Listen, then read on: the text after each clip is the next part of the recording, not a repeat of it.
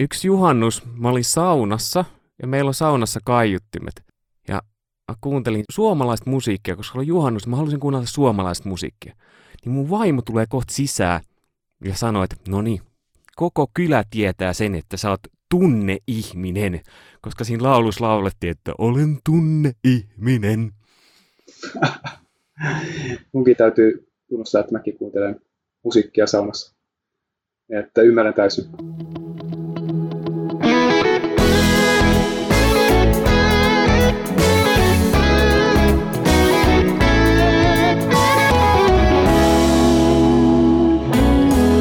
Lähetystyön takahuone. Tervetuloa kuuntelemaan lähetystyön takahuoneen bonusjaksoa ja viime kerralla puhuttiin johtajuudesta ja tällä kertaa jatketaan hieman yhdestä näkökulmasta vaan ja jatketaan Tomio Pihkalan kanssa, joka oli viimeksikin mukana. Tervetuloa Tomio. Kiitoksia. Tomio toimii koneella johtoasemassa. Mikä se sun virallinen nimike siellä olikaan? Olen liiketoimintajohtaja. Vastaan uusi, uusi, uusien hissien ja liukuportaiden myynnistä ja asennuksesta. Ja tosiaan on johtokunnan jäsen. Raportoin koneen pääjohtajalle. Millä tavalla sulla on muuten mennyt se, että onko sä ollut ensiksi niin kuin jossain pienemmässä jutusjohtajana sitten pikkuhiljalleen siitä noussut vai? Mä tulee itse asiassa aika päivälleen 20 vuotta täyteen koneella. Mä aloitin kone Japanissa projektipäällikkönä ja olen tehnyt tosi monenlaisia tehtäviä. Sanon parin kolmen vuoden välein on tullut uusia mahdollisuuksia ja sitten niin kuin vähitellen on tullut lisää vastuuta ja, ja 2013 sitten ää, siirryin koneen johtokunnan tehtäviin ja sielläkin on ollut itse asiassa nyt jo kolmessa eri tehtävässä. No, mutta sehän on kiva, että vaihtelua on, niin aina joutuu tai pääsee oppimaan uutta. Se on just näin, että aina, tuntuu, aina tuntuu semmoinen, että ei, ei riittävästi osaa. Sitten kun tulee semmoinen olo, että nyt mä osaan tämän, niin sitten vaihtuu hommat. Mutta hei, tällä kertaa puhutaan tunteista ja johtamisesta. Mä jostain luin tällaisen sanahirviön, tai itselle ainakin se jollain tavalla tuntui niin kuin kaksi erittäin vierasta asiaa yhdistetään. Tunnejohtaminen, mitä se tarkoittaa? Silleen yksinkertaisesti. No se on ehkä lähtee siitä lähtökohdasta, että me ymmärretään, että me ollaan, me ollaan ihmisiä, ihmisillä on tunteet ja, ja tunteet kuuluu ihmiseen, ihmisyyteen niin yrityksissä kuin vapaa-ajan, vapaa-aikana ja, tota, ja ne on voimavara. Tunteita kannattaa tunnistaa, hyödyntää, sanottaa. Ne tuo synnyttää rikkautta. Niitä, niillä voi monella tavalla niin kuin vahvistaa kommunikaatiota ja parantaa sitä ja, ja kaiken kaikkiaan parantaa niin kuin työyhteisön hyvinvointia. Sä sanoitkin tuossa hyvin, että ne kuuluu sekä kotiin että töihin. Jossain määrin tuntuu, että semmoinen perinteinen kuva on, että kun kodin ovi suljetaan, niin sinne jätetään ne tunteet. Onko tämä niinku paikkansa pitävää, että tällainen, me eletään vähän edelleen tällaisessa maailmassa? Ja varmaan tunteiden ilmaisu varsinkin, ja eikä se välttämättä siellä kodin sisälläkään niin hirveän hyvin aina suju, että mehän kaikki tunnetaan. Me ei osata vaan sanottaa aina hirveän hyvin tunteita. Me, meillä on vaan hyvä tai huono olo. Tai me oikeastaan tiedetään, mikä muu meitä vaivaa. Ja ja se onkin aika paljon vaatii harjoitusta ja opiskelua, että oppii tunnistamaan, että miltä musta tuntuu. Ja sitten oppii sanottamaan se, oppii ymmärtämään, mitä toisesta tuntuu. Se on, vaatii yllättävän paljon harjoittelua. Ei ole helppoa. Onko johtajalla mahdollisuus sitten luoda jotenkin semmoinen ilmapiiri, että ne tunteet tulee esille, eikä vaan patoudu? Minkälaisia työkaluja sellaiseen on? No ensinnäkin itse olen insinööri ja, ja kun olen hyvin tämmöisessä insinöörivaltaisessakin yhteisössä ollut esimiehenä ja johtajana, niin tota, sehän on semmoinen ympäristö, jossa on hirveän faktapohjaisia ja perustellaan asiat ja loogisesti ja, ja tuntuu siltä, että tunteelle ei hirveästi ole siinä sijaa, mutta, mutta tota, kuitenkin niin tunne, ensinnäkin niin kuin tunteiden ilma, ilmaisussa on niin kuin tosi monia niin kuin, hyviä puolia. Puhutaan psykologisesta turvallisuudesta. Ja sillä tarkoittaa sitä, että, että voidaan luoda niin semmoinen ympäristö, ilmapiiri, jossa ihminen kokee, että siellä on turvallista puhua, olla, voida olla oma itsensä, siellä on tilaa olla ja, ja on semmoinen luottamus. Ja tota, monesti itse yritän käyttää semmoisessa tilanteessa, jossa tiedän, että se yleisö tai kuulijat on, mitä vähän jännittää, tai on jotain niin erilaisia epävarmuutta, että mikä tämä juttu on, missä ollaan, niin tota, kertoo itse, miltä minusta tuntuu just nyt. Mua hermostuttaa itseänikin, kun olen tässä tilanteessa. Tai, tai ää, mulla on, mulla on tänään, mä on, mulla vähän nukuin huonosti viime yönä ja olen väsynyt. Tai, ja kertoo näitä ihan vaan niin kuin oiminen. Tietenkin niitä pitää olla niin kuin autenttisia, pitää olla niin kuin todellisia tunteita.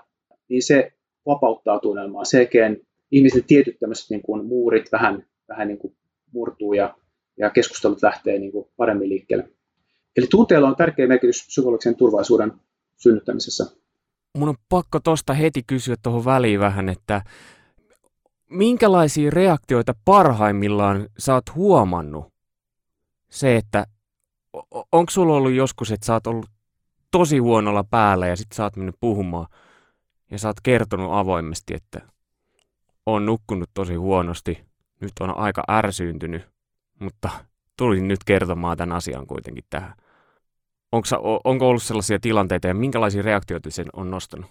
No tavallaan äh, varsinkin äh, nuorempana johtajana niin äh, ajattelin, että jos mä niin ilmaisen jotain tämmöisiä heikkouden merkkejä tai kerron, että minä olen väsynyt tai muuta, niin että se on niin kuin riski, että se on niin kuin, silloin mun uskottavuus johtajana menee, mutta olen yllättynyt positiivisesti se, että kun uskaltaa olla sillä tavalla haavoittuvainen ja rehellinen, niin se itse asiassa lisää luottamusta myös esimiestä kohtaan ja, ja, ja on tullut positiivisia reaktioita. He itse myös avautuu monesti, he on itse valmiin, valmiimpia kertomaan omista tunteistaan ja, ja silloin me niin päästään samalle sivulle, tiedetään missä mennään ja, ja tota, mistä lähtökohdasta se toinen henkilö on tullut siihen tilanteeseen.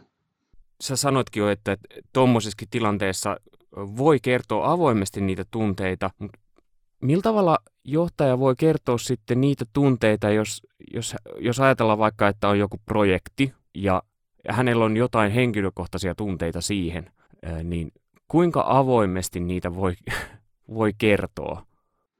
No to, toki niin kun on eri tilanteita ja konteksteja, mutta mä väittäisin, että ihmiset on kaikissa organisaatiotasolla kuitenkin pohjimmiltaan samanlaisia ja kyllä mä niin kun, me ollaan opeteltu ihan ylimmässä johdossa tunteiden ilmaisua, olla itketty ja naurettu. Tietenkin ei kaikissa tilanteissa se ole mahdollista, mutta, äh, mutta joskus yrittää luoda sellaisia tilanteita, joissa olisi niinkin avoin, avoin semmoinen ilmapiiri ja läheisyys. Se vaatii rohkeutta tietenkin. Jonkun pitää ottaa se ensimmäinen askel, jonkun pitää uskaltaa. Ja, mutta sitten kun, kun se, se aukeaa, niin silloin tavallaan seuraava on taas helpompaa. Ja sitten itse asiassa se koko organisaation yhteisön kulttuuri kehittyy siitä tulee tämmöinen niin kuin transparentti, avoimempi kulttuuri, jossa asioista puhutaan.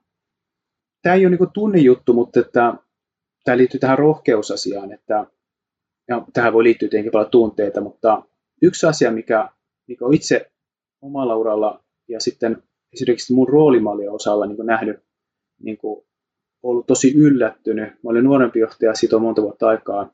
Mun esimies kanssa oltiin eräässä tämmöisessä hyvin tärkeässä kokouksessa, jossa oli ylijohtoa paikalla, oli nuori insinööri itse siellä ja, ja meidän piti valitettavasti kertoa siinä ää, kokouksessa, että yksi projekti ei ollut mennyt kauhean hyvin. Siinä oli tapahtunut virheitä ja ongelmia. Ja sitten eräs sitten arvovaltainen johtaja kysyi, että mi, no, mistä tämä johtuu, miksi näin pääsi tapahtumaan. Ja, ja silloin mun esimies sen kaikkien ihmisten kuulen sanoi, että se oli mun virhe. Ja sen jälkeen oli vain pitkä hiljaisuus. Ja niin kuin se riitti. Se oli jonkinnäköinen hyväksyntä, mikä me, mä tunsin silloin siinä porukassa. Jollakin oli rohkeutta ja kanttia sanoa, että hei, se oli mun moka. Ja sitten totta kai hän sanoi, että mitä me tullaan tekemään tämän asian korjaamiseksi. Niin tuommoiset hetket mä muistan edelleenkin, vaikka siitä on tosi monta vuotta aikaa. Miksi mä muistan ne? No ensinnäkin siihen, siihen liittyy sitä rohkeutta. Mä koin sen itse voimakkaasti. Mä, mä koin ihailua ää, sitä henkilöä kohtaan.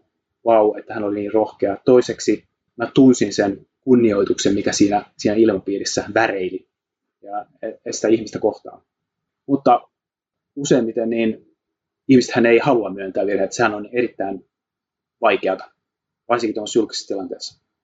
Tähän asiaan varm- liittyy tosi vahvasti sana tunneäly. Ehkä pitäisi purkaa ensiksi, että mikä on tunneälyä. Miten sä kuvailisit sen muutamalla lauseella? Se on hirveän monitahoinen kysymys. Siitä varmaan löytyy ihan kirjan mukaisia teorioita. On niin kuin tutkittu, että on, on ihmisiä, joilla on, jotka on niin kuin enemmän tunneälyä ja sitten on enemmän tämmöisiä niin kuin älyihmisiä, niin kuin, jotka enemmän niin kuin on vahvoja tämmöisessä logisessa ajattelussa ja muussa. Tunneäly on sellainen ominaisuus, jossa A on kyky havainnoida sekä itseä että muita ihmisiä niin, että niin kuin, saa niin kuin tartunta, kosketuspintaa omista tunteista, muiden tunteista, aistii asioita. Ja huomaa, haluan korostaa itseä se on hirveän tärkeää tässä tunnelyssä se, että sä opit tuntemaan itseä. Sulla on käsitys siitä, kuka sä olet, koska me itse asiassa me ollaan hyvinkin sokeita itsellemme yleensä. Me ei nähdä asioita, mitä itse asiassa monet muut saattaa nähdä meissä. Ja, ja, ja toisaalta me, me, niin kuin, meissä on tietynlaisia niin kuin bias, me puhutaan englanniksi, eli tämmöisiä, niin kuin, meillä on tietynlainen käsitys itsestämme. Se leimaa tosi vahvasti tunneälyllä sä niin kuin aktiivisesti niin kuin tsekkaat, että hei, että mitä tässä oikein tapahtuu, mitä mä, miksi mä reagoin tämän näin ja mistä tämä johtuu, mikä tämä tunne on. Ja sitten, jos sä opit itseäsi havainnoimaan, niin yleensä sä pystyt oppimaan havainnoimaan myös toisia. No nyt sä tulitkin tähän lopuksi siihen, että jos sä opit, niin millä tavalla sitä tunneälyä voi kehittää. Sä sanoitkin aikaisemmin, että on tutkittu, että jotkut on enemmän, enemmän loogisia ja joillakin on enemmän tätä tunneälyä luonnostaan. Niin millä tavalla voi oppia tunneälyä? Harjoittelemalla. Et totta kai on, on niinku ihmiset, jotka luontaisesti on, jolla on niinku ne sensorit herkemmällä, mutta tämä on sellainen asia, jota pystyy opettelemaan ja harjoitus tekee mestarin tässä havainnointi. Se on ihan tekniikkaa tässä tilanteessa, kun me ollaan, tai jossain yleistilanteessa, sä päätät kiinnittää huomiota, mitä tässä tapahtuu tässä ympärillä. Yritä tehdä mahdollisimman paljon havaintoja. Kirjoita niitä ylös. Ja, ja se on kummaa, että kun sä harjoittelet sitä, niin sä opit tunnistamaan, havainnoimaan asioita enemmän. Katot, se, eli se on korvien käyttämistä, se on silmien käyttämistä, niiden hari, hyödyntämistä. Ja, ja, ja sitten tavallaan niin se on tärkeää, että saat niinku reflektiota ja palautetta, että sulla on joku ihminen, jonka kanssa voit keskustella, että hei, huomasit sä tässä kokous, tässä tilanteessa, että tuo ihminen reagoi näin. Huomasit säkin. Ja sitten tavallaan sä saat tietyllä tavalla semmoista niin ehkä feedback siitä, että toimiiko mun havainnointi ja vai oliko mä ymmärsinkö tämän väärin tämän tilanteen. Ja eihän se tietenkään mene niin, että me aina ymmärretään asioita oikein ja havainnoidaan. Se on jotenkin puutteista, mutta myös sitä voi harjoittaa.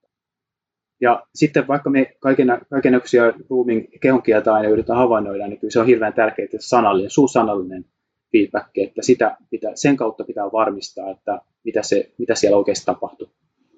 Tunneälyn käyttämiseen liittyy varmaan myös se, että alainen tulee jonkun asian kanssa tunne edellä. En tiedä, saatko kiinni, hmm. mitä tarkoitan. Eli ei kerro pelkästään sitä asiaa, vaan siinä on yleensä joku negatiivinen tunne hyvin voimakkaasti. Voihan se olla myöskin positiivinen tunne, että e, se asia on vähän niin kuin toissijainen ja kerrotaan se hyvin positiivisella tavalla, vaikka se olisi mennyt täysin pieleen. Joo. Niin miten johtajana pystyy reagoimaan niin, että kunnioittaa myös sitä toista, ei sivuta niitä tunteita, mikä hänellä on, mutta että kuitenkin pystyisi rauhoittamaan, että mennään siihen itse asiaan myös. Varmasti niin kuin, äh, auttaa se, että pystyy sitten lopulta niin kuin erittelemään tunteet ja ne asiat, aikomukset ja pyrkimykset, koska itse asiassa ihmiselle hirveästi ne sekoittuu käytännössä. Mutta varmaan tuossa tilanteessa, kun joku tulee vaikka vähän kiihtyneenä ja selkeästi ilmaisee hyvin voimakkaasti tunnetta, niin, niin tärkeää tietenkin kuunnella ja sitten niin kuin, ehkä semmoisilla niin palauttavilla kysymyksillä tarkistaa, että hei, että ootko sä turhautunut tai, tai näin pois. Niin tsekkaat, että mikä tämä tunne on sillä. Ja sitten se saa, hän saattaa yllättäen palautua, palauttaa sen niin kuin ihan erilaisella, että itse asiassa mä oon vihanen. Sitten sit siitä syntyy dialogi, ja sä voit niin kuin, yrittää niin kuin, ymmärtää, että mikä ehkä sen taustalla on, ja, ja sitten vähitellen pystyy niin kuin, purkaa se homma, tilanne osiin. Ja yleensä kun ne asiat saadaan purettua osiin, niin tavallaan ihminen pystyy vähän erottelemaan sen, että tämä oli tunne, tämä oli se asia, tämä oli se syy, tästä tämä asia johtui. Ja, ja sitten ehkä jopa päästä siihen, että mitä, mitä mä voisin tälle asialle tehdä. Mutta jos niin kauan kun ne on kaikki sekoittuneina mielessä, niin siitä on hirveän vaikea päästä eteenpäin. Kuvitellaan nyt oikein konkreettinen tilanne, että sulla on joku palveri menossa, sitten joku ihminen siinä tilanteessa tulee sen asian kanssa oikein tunne edellä esille. No, negatiivinen tunne jakaantuu tietysti kaikille muille ja se kertaantuu. Niin mitä semmoisessa tilanteessa voi tehdä, ettei jää niinku, ettei se vie sitä kaikkea aikaa siltä, jos, jos, ne, jos se on joku ihan sivuasia tässä kyseisessä mm, kokouksessa. Hmm. Millä tavalla semmoisessa tilanteessa toimia, niin kuin toi, jos ei siinä ole mahdollisuutta tuommoiseen purkamisaiheeseen niin kuin saman tien? Hmm. Varmaan just tuossa on niin nopea tilanne, sitten jollain tavalla se pitää mahdottaa, että tavallaan, että, että, että niin kuin, jollain tavalla niin kuin osoittaa, että minä kuuntelin häntä, että esimerkiksi sanomaan, että hei, että se on selkeästi sua harmittaa tämä asia. Hei, sovitaanko, että puhutaan tästä niin kuin ihan ajan kanssa vaikka. Ja tota, jotenkin näin, niin kuin, jos ei ole aikaa siinä tilanteessa sitä, sitä niin kuin käsitellä syvällisemmin. Mutta jollain tavalla se tietenkin osoittaa kunnioitusta sille, että ja sillä tavalla, että ihminen kokee tulensa kuulluksi siinä tilanteessa kuitenkin, että ei ignora, ei niin kuin sivuuta kaikkea. Tietenkin voi olla myös kohtuutonta käyttäytymistä, joka että useimmissa tapauksissa on niin kuin varmaan ihan hyviä syitä, mikä tekee ihminen on, ihminen reagoi niin kuin on, ja tämä on äh, tavallaan hyvä, hyvä jollain tavalla niin kuin osoittaa se, että me ku, niin kuin, I hear you. Mä tuossa vähän niin kuin sanoinkin siitä, että, että se negatiivinen tunne helposti kertaantuu. Totta kai, jos sä hymyilet ihmisille, niin et on mahdollista, että nekin hymyilee takaisin ja positiivinenkin sillä tavalla kertaantuu. Ö, jostain luin tällaisen, että miten se meni, että yksi negatiivinen tunne vaatii kolme positiivista tunnetta. En muista, oliko se ihan san- tarkalleen tälle, mutta jotenkin sille se suhde oli siinä. Niin millä tavalla luoda sitten yleisestikin työpaikalla sellaista ilmapiiriä, että et, et saisi niitä positiivisia tunteita esille siellä – kyllähän varmaan niin kahvio, kahvihuoneessa voi olla että joku lappu, että hymyille, mutta se jää vähän ehkä päälle liimatuksi. No ensinnäkin niin kuin, ei pidä ajatella niin, että tämmöinen niin kuin nega- negatiivinen tunne on niin kuin paha asia. Se on, ei, tunne, ei, tunteet ei ole hyviä tai pahoja asioita, ne on tunteita. Ja se on niin kuin tärkeää, että jossain tilanteessa, jos toinen ihminen ilmaisee vaikka aika voimakkaastikin tämmöistä negatiivista tunnetta, niin sen voi jopa niin kuin kääntää sillä tavalla positiiviseksi, että hei, että se osoitat sillä, että itse asiassa on tosi tärkeä sulle tämä asia. Hei. On hieno asia, että sä tunnet tämän niin voimakkaasti. Koitetaan löytää tähän ratkaisu. Se voi tavallaan kääntää sen niin kuin, tietyllä tavalla niin kuin, ää, sitten positiiviseksi asiaksi. Sehän on niin kuin, huolestuttavaa, jos ihmiset ei tunne mitään. Ajattele, jos sulla on sellainen yhteisö, työyhteisö, organisaatio, jossa ei millään mitään väliä. Ja kaikki on vain sille, okei, okay, että kyllä mä mieluummin valitsen sen organisaatio, joka tuntee voimakkaasti, koska se on elävä organisaatio. Onko muuten niin myös, että koska me ihmiset ollaan vähän erilaisia aina, niin jotkut saattaa ottaa asiat, että nyt toi puhuu negatiivisesti, jos esimerkiksi toinen nostaa jonkun kriittisen aiheen esille, vaikka nyt ei tarkoitus ollakaan mitenkään niin kuin tuoda negatiivista tunnetta? Siis mehän tarvitaan organisaatiossa niitä ihmisiä, jotka tuo epäkohtia, tuo myös pystyy kritisoimaan. Siis ilman kritiikkiä niin organisaatiot, yhteisöt ei, ei niin kuin kehity eteenpäin ilman sitä palautetta. Jonkun pitää uskaltaa se antaa. Totta kai se pitää antaa rakentavasti, rakentavalla tavalla. Ja, että se on niin kuin huono juttu, jos, jos tavallaan niin kuin hiljennetään ne ihmiset. Pikemminkin pitäisi rohkaista heitä antamaan. Se on hieno juttu, että sanat palautetta, kaikki, niin kuin feedback is gift. Se on lahja ja tietenkin äh, voidaan opetella sitä sitten antamaan niin kuin sillä tavalla, että ei loukkaa muita ihmistä. Sitä, sitä varmasti sitä palautetta voi antaa, jos se, on, jos se annetaan tavallaan sillä tavalla, että se niin kuin ahdistaa sitä ympäristöä oleva, ympärillä olevaa ihmistä, mutta että vaientaminen ei ole hyvä, hyvä tie. Ähm, jos me puhumme näistä positiivista tunteista, niitäkin pitää uskaltaa ilmasta. Se ei mitenkään itsestään selvää, että työyhteisössä, seurakunnissa, järjestöissä ilmastaan positiivisia tunteita. Ja sehän on jälleen kerran ihan valtava voimavara, jos sitä pystyy ilmaisemaan, sanottamaan. Kertoa, että hei, mä olen iloinen, mä olen innostunut. Mikä hyvä juttu siinä on, sehän sä, silloinhan sä säteilet ja se innostus tarttuu. Jos ajatellaan vaikka lähetysjärjestöjä, niin valtavan tärkeää, että saat innostettua joukot sen tärkeän tehtävän eteen, lähetystyön eteen. Tunteella on tärkeä merkitys myös ihmisten inspiroimisessa. Ää, yritysmaailmassa monesti puhutaan niin kuin passionista. Se on vähän ehkä, ää, siinä on tämmöinen negatiivinen suomennos ää, nimeltä intohimo. Ehkä oikea sana on niin kuin innostus. Siitä puhutaan aika paljon, että on niin kuin, olisi tärkeää, että meillä olisi niin kuin paljon ihmisiä, jotka ovat innostuneita, mutta se ei voi olla niin kuin epäaitoa, se ei voi pumpata. Sinun pitää oikeasti uskoa siihen juttuun, mitä teet. Se pitää olla todellinen merkityksellinen. Eli tietenkään se ei voi olla niin kuin jotain niin kuin keinotekosta. Ja jos ajattelee niin kuin lähetysjärjestöä, lähetysnäky, no sehän on, niin kuin, sehän on niin kuin valtava innostuksen lähde. Jos me ymmärretään, miten isosta asiasta siinä on kysymys, niin me voidaan olla innostumassa sekä itseämme että muita ihmisiä valtavasti. Siinä tunteet myös näyttelee omaa roolia. Sitä ei pidä väheksyä. Saatetaan ajatella, että se on jotenkin epähengellistä, että meillä il, il, ilmaisen tunteita. Sehän on Jumalan luoma asia. Mä oon seurannut Voice of Finlandia. En tiedä, ootko yhtään kattonut jaksoa Voice of Finlandia? Joo, olen. Niin siinä nousee aika usein, että palaute, mitä annetaan, niin pohjimmiltaan on kyse siitä, että hei, ihan hyvä suoritus, mutta sulla puuttu se oma henkilökohtainen suhde tuohon lauluun ja tunne. Ja näin se välillä on, että laulajillakin se viesti menee eteenpäin, vaikka se itse suoritus ei olisi niin hyvä, mutta jos siinä on tunne. Kyllä.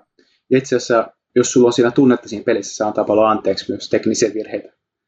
Et se on toisinpäin myös niinkin. Että ilman sitä, niin tota, ja se on vähän niin kuin oikeasti, jos miettii vaikka niin kuin Paavalia, niin lukee jotain niin kuin kir, Paavalin kirjeitä tai apostolitekoja, voi hyvää päivää, minkälainen tun, miten voimakkaasti se Paavali eli niitä tilanteita. Että se sanoo jotain, että voi minua, jos sen julista, tai että, ää, tai että virittäkää palavaksi armolahjanne. Niistä, näistä sanoista välittyy tunne. Siinä on johtaja, joka välittää, joka johtaa edeltä. Se lähettelee kirjeitä jostain vankilan syövereistä haavoittuneena ja ää, osoittaa niillä kirjeillä, että miten paljon se välittää niistä ihmisistä ja millä se kirjoittaa niitä kirjeitä, niin kyllähän siinä niin kuin, sehän on valtavan tunnepitoista se, mitä se voi lukea sieltä. Ollaanko me Suomen kansalaisina jotenkin, suomalaisina jotenkin menty enemmän siihen loogiseen äärilaitaan monesti? Minkälainen tuntuma? Sulla on kuitenkin näkemystä eri kulttuureista myös. Joo, tuo on mielenkiintoinen kulttuurikonteksti. Totta kai meillä on Suomessa omat omat kulttuurikontekstimme. Japani, jos sä tietenkin tunnen, tiedän paljon, kun olen asunut siellä pitkään, niin monesti japanaista ajatellaan, että nehän ei niin kuin näy, näytä niitä tunteita, että siellä ollaan hyvin hillittyä ja näin, mutta että kyllä japanilainen tuntee tosi voimakkaasti. Se vaan niin kuin ilmaisee sen niin eri tavalla, mutta että niin kuin, mä en niin kuin ole missään muualla kohdalla niin tunteellisia ihmisiä kuin Japanissa, mikä tuntuu ehkä sille paradoksaaliselta. Mutta siis mulla tuli ensimmäisenä mieleen, kun sä puhuit siitä johtajasta, joka äh, kertoi omat virheensä, niin mä näin mielessäni japanilaisen sellaisen tiedotustilaisuuden, missä kolme jäykkää miestä istuu tuolissa ja yksi seisoo kertomassa omaa virhettänsä oikein surullisen näköisenä ja kumartelemassa. Joo. En tiedä, onko tämä väärä kuva mulla? Joo, se liittyy siihen häpeäkulttuuriin tuommoisessa tilanteessa, kun ei ole mitään muuta vaihtoehtoa, niin silloin ää, niin kuin monesti kyllä yhteisönä ja organisaationa pyydetään anteeksi. Se lähtee kyllä siitä häpeän, hä, tietystä semmoista niin kasvojen menetyskulmasta. Ähm, aika harvoin kyllä näen, että yksittäinen ihminen niin julkisesti pyytää anteeksi Japanissa. Se on aika vaikea tämmöisessä kasvojen kasvokulttuurissa, mutta, mutta joo, kyllä sitten kun se tapahtuu, niin sehän tehdään, se, se on tosi näyttävä, näyttävä tilanne. Hei, tunteet erilaisissa kulttuureissa vielä, niin viimeksi puhuttiin johtamisesta erilaisen kulttuurin keskellä, niin mitkä on ne tavat, paitsi tietysti havainnointi, pärjätä itse suomalaisena erilaisten kulttuurien tunteiden keskellä? Sanoisin, että, että kyllä se lähtee niistä, ennen sitä havainnointia tietenkin, niin kuin puhuttiin viimeksi, niin se lähtee kyllä siitä liikkeelle, että sä kunnioitat niitä ihmisiä ihmisinä ja niin kuin hyväksyt ne sellaisena kuin ne on. Ja sitten siitä, siitä, siitä se lähtee. Pitää pystyy muodostamaan se luottamussuhde ja, ja sitten sen jälkeen tietenkin niin kuin yrittää ää, opetella niitä havainnointia. Tietenkin kun puhutaan vaikka kiinalaisesta ja japanilaisesta kulttuurista, niin ihmiset ilmaisee eri tavalla tunteita, jolloin sun pitää harjoittaa, harjoittaa sitä havainnointia, sun pitää tunnistaa niitä elekieltä ja muuta, jota ehkä Suomessa ei tapahdu. Eli kyllä siinä jonkin verran pitää sitten myös vähän tutustua sen kulttuuriin ja lukea kirjallisuutta ja, ja, ja kuunnella viisaammilta, että miten, miten ihmiset toimii. Et aika paljon on semmoista niin kuin Japanissakin tämmöinen niin honne ja tatemai, eli on niin sanotusti, mitä näytetään ulospäin, pinta, ja sitten on se honne, joka tarkoittaa, mitä mä oikeasti ajattelen asioista. Ja pitää ymmärtää, missä kontekstissa siinä ollaan siinä tilanteessa, että jos on joku virallinen kokous tai muuta, niin siellä sä et välttämättä niin kuin, tietämään, mikä, mitä se oikeasti tapahtuu, mikä se oikein ihmisen tunne on. Ja sitä varten pitää olla eri tilanne, joku epävirallinen keskustelu, kahdenvälinen keskustelu, jossa sitten sä voit niin kuin yrittää tsekata, että mitä tässä oikein tapahtui tuossa ja miksi, miksi, miksi, miksi, miksi sä ajattelet näin asioista. Jos nyt loppuu vielä vähän kääritään yhteen tätä pakettia, niin tunteet ja johtaminen, mikä on sun mielestä kaikkein innostavinta ja tärkeintä siinä asiassa? Mun mielestä innostavissa on se, että tunteet on niin kuin värit. Mitä enemmän sä opit ilmaisemaan erilaisia tunteita, sitä enemmän sulla on värejä sun pensseli, se on sun paletissa. Sä voit värittää sen yhteisön ja sun omankin maailman niin kuin monella värillä. Ja, ja se tekee elämästä ää, tosi paljon mielenkiintoisemman, kiinnostavan ja myöskin merkityksellisen. Ja, tota, ja, ja me tullaan paremmin ymmärretyksi, me ymmärretään paremmin toisiamme. Et kyse, se on tosi iso juttu. Ähm, mun mielestä toinen tärkeä juttu on se, että tällä matkalla, kun me, meistä tulee parempia tunneviestiöjä ja tunnejohtajia, niin me opitaan olemaan haavoittuvaisia, opitaan, uskalletaan olla haavoittuvaisia, olla omia itseämme, olla rehellisiä itsellemme ja toisillemme. Se on semmoinen niin kuin hirveän vapauttava ja, ja positiivinen matka. Nyt kun sä puhut tätä kaikkea, niin mulla tulee mieleen semmoiset asiat kuin strategiapaperi ja tällaiset. Kuinka hienoa, kun niissäkin näkyisi jollain tavalla tunne. Tosi tärkeä. Ethän se pystyy strategiaa jalkauttamaan tehokkaasti ilman tunneviestintää ja tunnejohtamista, koska ketä, niin, kuka, kuka sen strategian niin toteuttaa? Ihmiset. Ihmiset on kaikki tuntevia äh, olentoja. Ja tota, kyllä niin kuin muutosjohtamisessa, äh, muutosviestinnässä, kaikissa niin tarvitaan tunneviestintää. Ja siis vaikka kaikki on samaa mieltä siis faktoista ja argumenteista ja strategian loogisuudesta, niin silti ellei, ellei sulla ole sitä merkityksellisyyttä, tarkoituksellisuutta, motivaatiota, sisäistä paloa, niin ei asia tapahdu. Siis nyt kun me puhutaan tästä, niin musta tuntuu, että mitä viimeksi keskusteltiin, niin me olisi pitänyt paljon enemmän keskustella silloin tunteista. Niin, me, me olisi pitänyt opetella. Ehkä me ensi kerralla osataan paremmin. Joo, siis ihan älyttömän tärkeä asia kaiken sen, niin kuin mitä viimeksi puhuttiin. Kyllä. Ja se liittyy kaikkeen niistä. Kyllä. Hei, kiitos tosi paljon Tomi, kun olit mukana. Kiitoksia.